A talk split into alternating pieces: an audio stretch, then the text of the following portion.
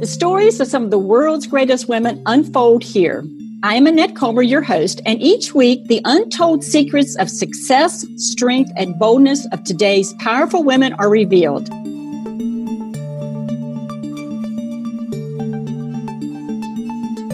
Selling seashell bracelets at the tender age of six was this woman's entry into the business world and the world of entrepreneurship. And as she grew into a young woman, she explored the creative sides of herself. At 17, she bought a guitar and joined a band. And then fashion and beauty caught her attention, and she was hooked. She began modeling in the US and in London.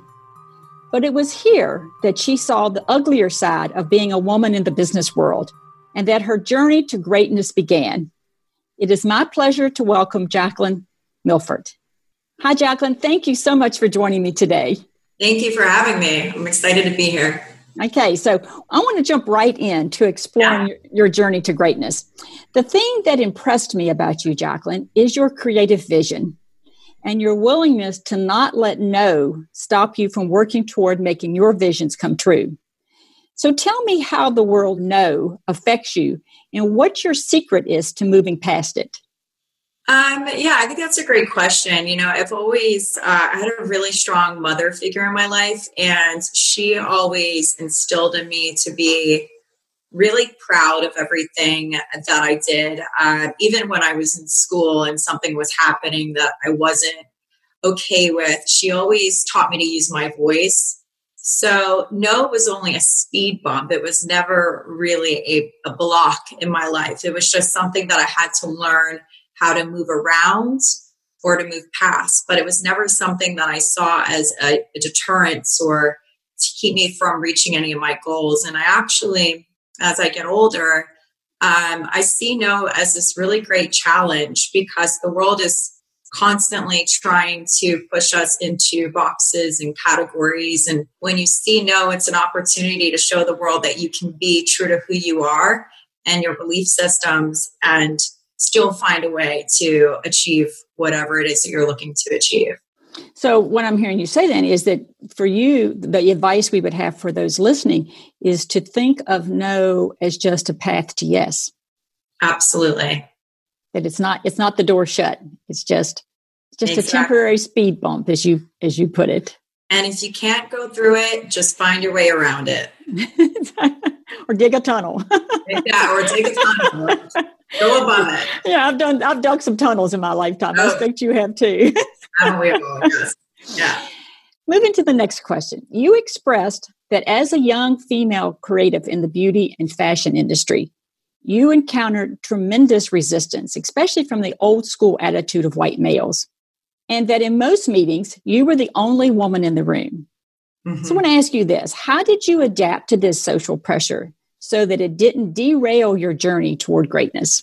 Yeah, I think the honest uh, answer is that it's difficult for uh, for all women. You know, we're in these situations where we question ourselves, and you know, it can really build up a lot of insecurity when you're going into the business world. And you know, when something happens that you're not okay with, you can't necessarily go to a human resource or make a complaint. I mean, these are people that you're you're going to meetings with and you have to really learn how to navigate situations um, and it takes a lot of patience i would say patience is a beautiful thing about women and when we can channel our patience and just take a step back and look at it as again an opportunity to learn how to play the game better um, then that patience gives us a power because everybody else and especially you know men in these industries can be very reactive.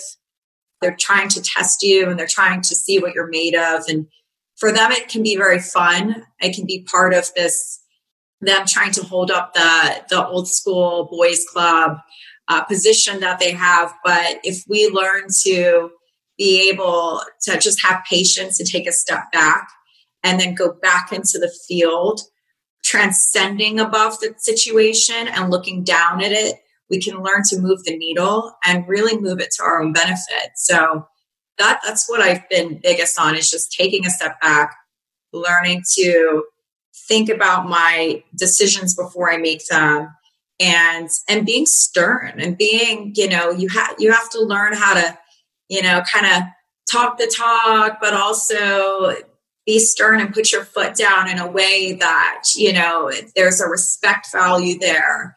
And uh, i think women either feel like they need to be really hard and tough or they get scared to say anything at all. So you just have to learn how to navigate and play on both sides and, and just take a little bit of both things and put them together.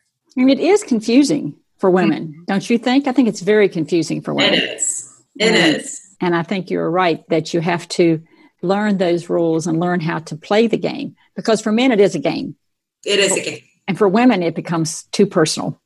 It is a game. And you can't get down on yourself because you feel that you know that everybody's playing this game and life is so hard. You know what? Life is hard and if you especially if you choose to be an entrepreneur it's going to be harder than anything else you've ever done. But when you reach that place of getting to where you imagine yourself being there's no greater feeling and you know that you've built up all of these great attributes that will help you once you're at the top. And then it's our job to just reach down and bring all the other women up with us. Absolutely, absolutely. So prior to this interview, you said, and I quote, men think big business, big in business, and yet women often don't think this way because they just don't think big. And, and in doing that, you said they miss so many opportunities. Can you expand on this and tell me what you do different that enables you to think big? Yeah, I think I've always had a, um, a fascination with big business and, and, finance and doing things at another level since I was a little girl. And you, and you said earlier that I was selling my the seashell bracelets to my neighbors. I, I always had that very entrepreneurial spirit, but um, women naturally, I find, are nurturers. They they need to live a life with purpose everything we do mm. from the food that we buy off the shelf to the clothing that we buy we're much more conscious about what we live on a daily basis the lives we live. And and so when we go into these workspaces we tend to do things that are most meaningful for us even when we choose an opportunity or a career. For example you know social work. You have much more women in that field than men because it gives us purpose you know um, being a mother gives us purpose and you, all these different things that in these paths that we choose it's it's with the idea of our life having meaning um, which is a beautiful thing and we don't want to lose that but for men uh, men are pretty linear thinkers which can be a great benefit for them. And they're looking at everything as an opportunity to be at the top of their game, whereas women are seeking meaning and purpose. And if we just channel a little bit of that and we have that inner belief system that we can be at the top and we envision it, then we might look at these opportunities and rather than saying, you know, let's see how we can collaborate, let's see how we can take this little vision and bring it to a whole other playing field. Again, we can still do things with purpose and meaning, but we just need to think on a much bigger scale. I find that as a big difference between men and women, that I would love to encourage more women to think much bigger, think the top, think you think that you have no limitations because our only limitations are in our minds. Excellent. I think it's fantastic advice, and I think you put it beautifully. And, and I think if women can reframe their desire for purpose and to make a difference and all that nurturing they have, and realize that if they think big and get serious about the financial part, they can fund so much more of their purpose and they can be so much more impactful. Mm-hmm. So if they can think about it, reframe it that way, um, maybe that will help some of them step into if they aren't driven by the money, maybe they'll be driven to make the money to make the, the vision of their purpose come true.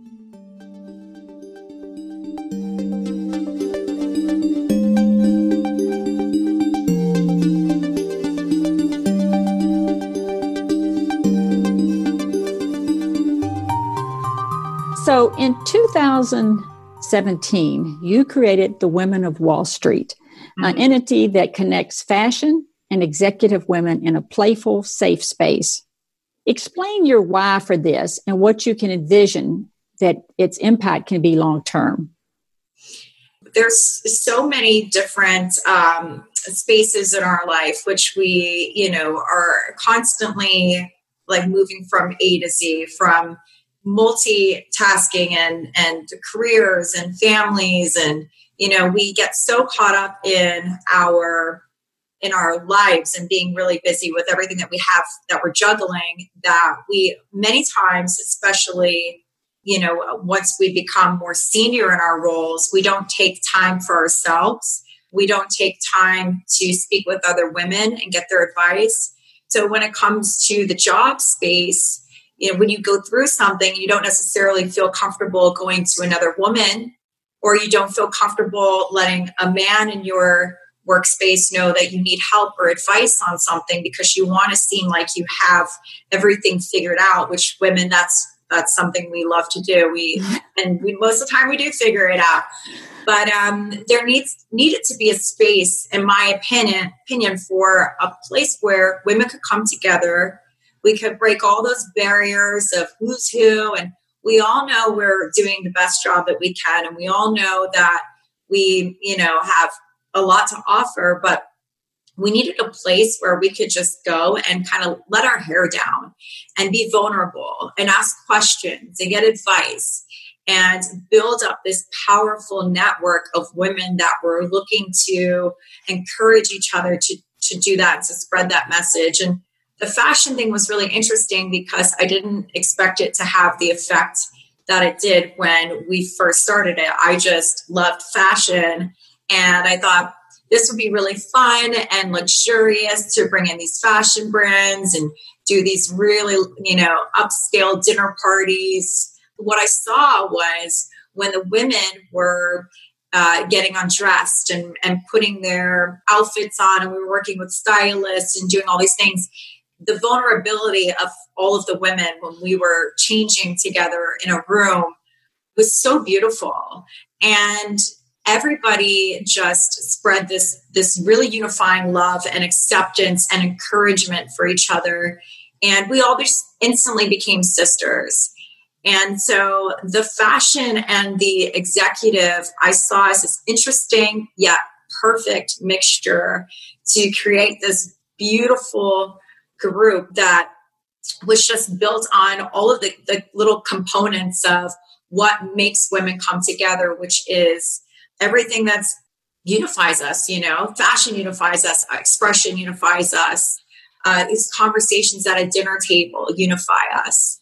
And I thought a lot of these other groups that, you know, were very networky, uh, which are great, they weren't necessarily digging into that space. So this was a, a really cool opportunity for us to dig into this space and to grow a sisterhood of very powerful and strong and beautiful above everything, really beautiful inside and out women.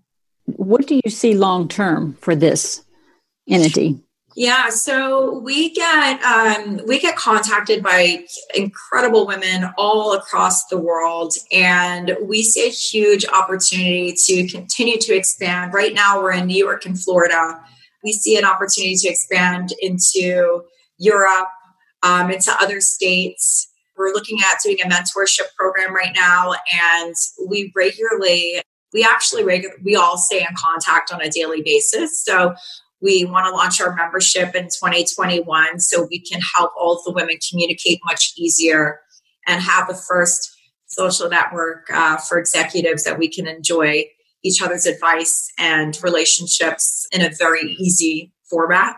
We plan on growing and growing and growing and growing, and nothing can stop us. And we want all these amazing women out there to join us on our journey. Well, I'm going to be back here pushing you and applauding your efforts all the way. Thank you. And, and you as well. I will too. So, when I ask you what you see as your special sauce as a young businesswoman, you said it was being a connector. Mm-hmm. What does this mean to you? And what lessons have you learned about connecting that you could share with other businesswomen? Yeah, I'm a strong woman, but I'm I'm a very soft woman as well. And I and I really love that balance in my life. Um, to me, everything that we do in this world is all about connection. And whether it's I'm doing business with men or doing business with women, I take a very genuine interest in people. I don't look at anyone as being transactional. None of my relationships uh, do I view in that way at all. I've never have. And my special sauce, I would say, is connecting but even deeper than that it's it's how that connection happens. And that's from taking a very genuine interest in people and and always rooting for them. I'm a big supporter of everyone and i, I want to see people succeed. I do not view anyone as my competition. Never. I want more champions on my team. I'm always looking to recruit but um, yeah i mean i think it's the, the way we do what we do best is our special sauce and it brings a lot of joy to you i could tell when you talk about it and and yeah. even in our pre-interview i could see the a little glow in your eyes comes when you're talking about how how you enjoy the connecting i think for you and i think and i say this from a personal perspective because it's the same for me i enjoy the connecting from a curiosity standpoint i'm curious mm-hmm. about people i mm-hmm. want to know more about them i want to know their journeys mm-hmm. and their their backstories because right. in that is the real gold. Yeah, yeah, we had a really great conversation about that because I remember I had mentioned to you as well when you know women tend to meet each other, where our first questions are, "What's your name? What do you do?" And whereas we're not always taking enough time in the very beginning to actually get to know what their story is, and we all have these beautiful stories and something we need to be so proud of because every part of our story is what leads us to where we are today. And we need to own that journey. And that's what's so beautiful. And that's what I really, really love. And I'm so passionate about in my Women of Wall Street program specifically is getting to know all of these incredible women. And once you get to know their stories, you realize that we all we have a lot in common. We've all had similar journeys and ways at points in our lives, and, and that's how we truly connect as as humans, um, not as professionals first. It's as people first. So yeah, it's it's an incredible thing. It's really beautiful. Yeah, and and the the interesting thing is is by you being so generous to share your your insights today, it will provide a light to the path that other women can follow because mm-hmm. again it is that it's foggy out there uh, so many women. And i felt this in my life. You, you, it feels like you're just feeling your way uh, uh, in the fog. And and there's no clear light at the end of the tunnel. You're not sure if you're going right left forward what's correct. And i think all women have those types of journeys at points in their life. Mm-hmm. so certainly you sharing your piece of your journey helps others to see that even as successful and as powerful you are you you still sometimes are in the fog. And that's okay. It's okay to have hard times. It's okay to struggle. It's okay to fall down. Um, it's okay to be human because guess what? We're all human. we do have that in common, don't we? it's break it to you, huh? yeah, if you didn't know, we're here to tell you, right? Jacqueline, is there anything about your journey to greatness that we haven't covered that you'd like to share with other women? A lot. I don't know if we have time for all of that. There's so many things that I want to share with women, but I guess I could leave it on this. There's no need for any of us to ever feel like there's we should have any shame in ourselves for anything that we've been through. Um, don't feel like you're at a point in your life where you are stuck. You're never stuck. And always call on your sisters because every strong woman has a group of strong women around her. So build your army and build it strong and be okay with relying on each other when you need advice or help and that's how we all grow and we raise up together. So that, that's what I've done for myself, and um, I hope to do it for as many women that's come that come into my life. And I hope every woman will build her own army of her own. Yeah, and I think that that this platform and the platform you're creating hopefully are some initiatives that will help women find those other women like themselves absolutely and and, and they will feel like they're part of a powerful group and a powerful tribe that, oh, yeah. uh, that is their support because i find that when women get the right pieces of the puzzle together get out of the way they, join my army join my army right jacqueline thank you so much for Thank taking you. time with me today. And Jacqueline is another example of how women are challenging the norm, making things happen, and demanding their own greatness. So join me next time on the World's Greatest Women Show as another powerful woman's story unfolds.